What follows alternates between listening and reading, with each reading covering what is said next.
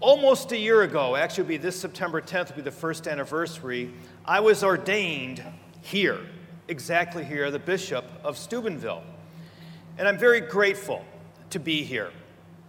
Actually, delighted to be here today, especially for the celebration of the Eucharist, in which we also have the celebration of the Oath of Fidelity, not to mention to have our new students here as well. I mentioned that I have not even been here a year yet. You probably can tell from my accent. I come from Michigan.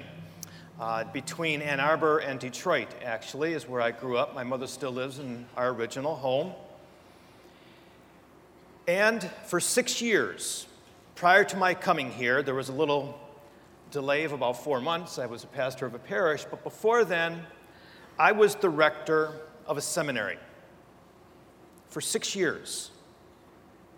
And it was great, it was a blessing to be the rector and president of Sacred Heart Major Seminary. And I had outstanding professors, what names, of course, I could drop, and the faculty here would certainly know right away, like a Dr. Ralph Martin or a Dr. Janet Smith. Stellar professors. And so the question was when I arrived, not that I was going to test the orthodoxy or the truth that's being taught, but of course I listened, I trusted,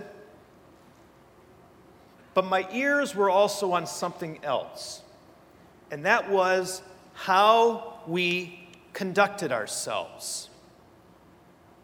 Were we together as a family, as a community, as a team? What I saw impressed me. I actually was in awe. It seemed nearly surreal. To see so many of these theological and philosophical home run hitters, as we would say in baseball, sitting at a faculty meeting. And ideas were bouncing back and forth, and they were so respectful of each other. Even when one would criticize the other, we would not go into a passive aggressive mode. There would be discussion. The same thing with the priests. There were 14 priests that lived at the seminary. And none of us is a cookie cutter priest other than we follow our Lord Jesus Christ and his mission. We embrace his word, we celebrate his body and blood. But what I saw among those men was also quite surreal. I was in awe. We worked well together. The point of this little observation is that, yes, we taught the truth, but we also have to have the right method. How do we do that? We stay unified. That is imperative. How we priests conducted ourselves with one another, how we conducted ourselves in the midst of fraternity, was contagious.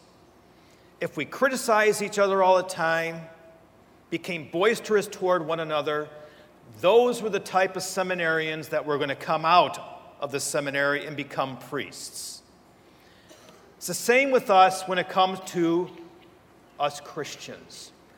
How unified are we? We are blessed to possess the truth. Are we willing to share that with one another, though? How do we do just that? In a recent Matthean commentary by Curtis Mitch and Edward Sri, names that are familiar around here, I'm sure, it's asserted that the question that was posed Jesus today in the gospel passage, the one that he's asked, What is the greatest commandment? It is not a trick question, but a question to discover Jesus' ability to be a competent teacher of the law.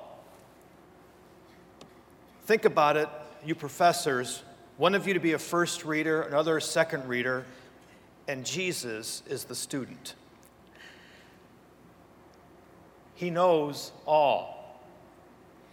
And instead of just saying, I know it all, leave me alone, he delves in and explains all that occurred in sacred scripture, the Hebrew scriptures, before his arrival and help define who he is.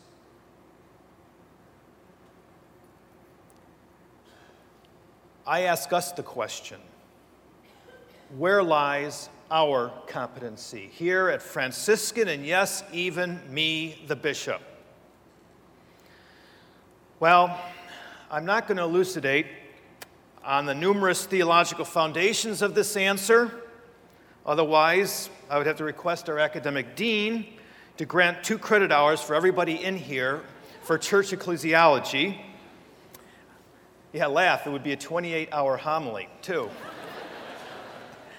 I'll share one word unity. Jesus speaks of just that in those two commandments unity. In the recent encyclical letter, The Light of Faith, Lumen Fidei, Pope Francis instructs you and me that the unity of faith is integral to the church's ability to do Jesus Christ's work. We need to be together. Will we argue? Debate? Of course, in order to discover that truth. But the truth is already there. Unity in faith is much, much more than to be united in a common cause. Do not get me wrong, do not get me wrong. Common good causes are noble. But what the Holy Father underscores here is unity in truth. Pope Francis further instructs that we can easily misunderstand unity, unity in truth, as being incompatible with freedom of thought or autonomy.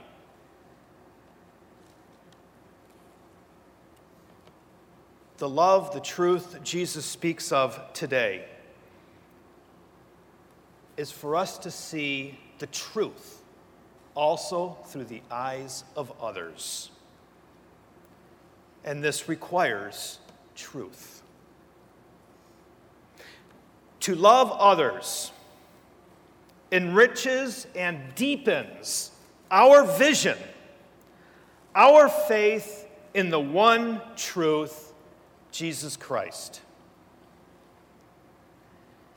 At Franciscan University, we echo the words of St. Leo the Great, quoted by this encyclical letter If faith is not one, then it is not faith. Yes, faith is one because it is directed to the Lord. Franciscan University is one because, yes, it is directed to the Lord. To love God, to love neighbor.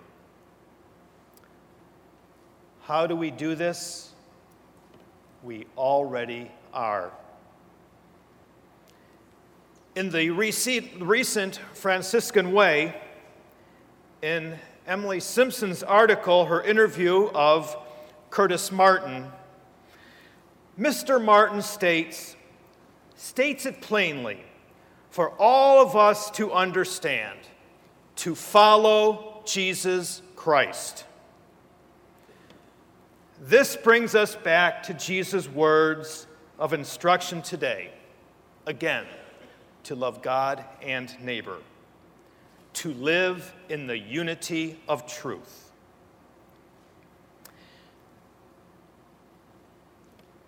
How will you and I respond? There's an old saying that God does not want our ability or our inability. God desires our availability. How will you and I respond?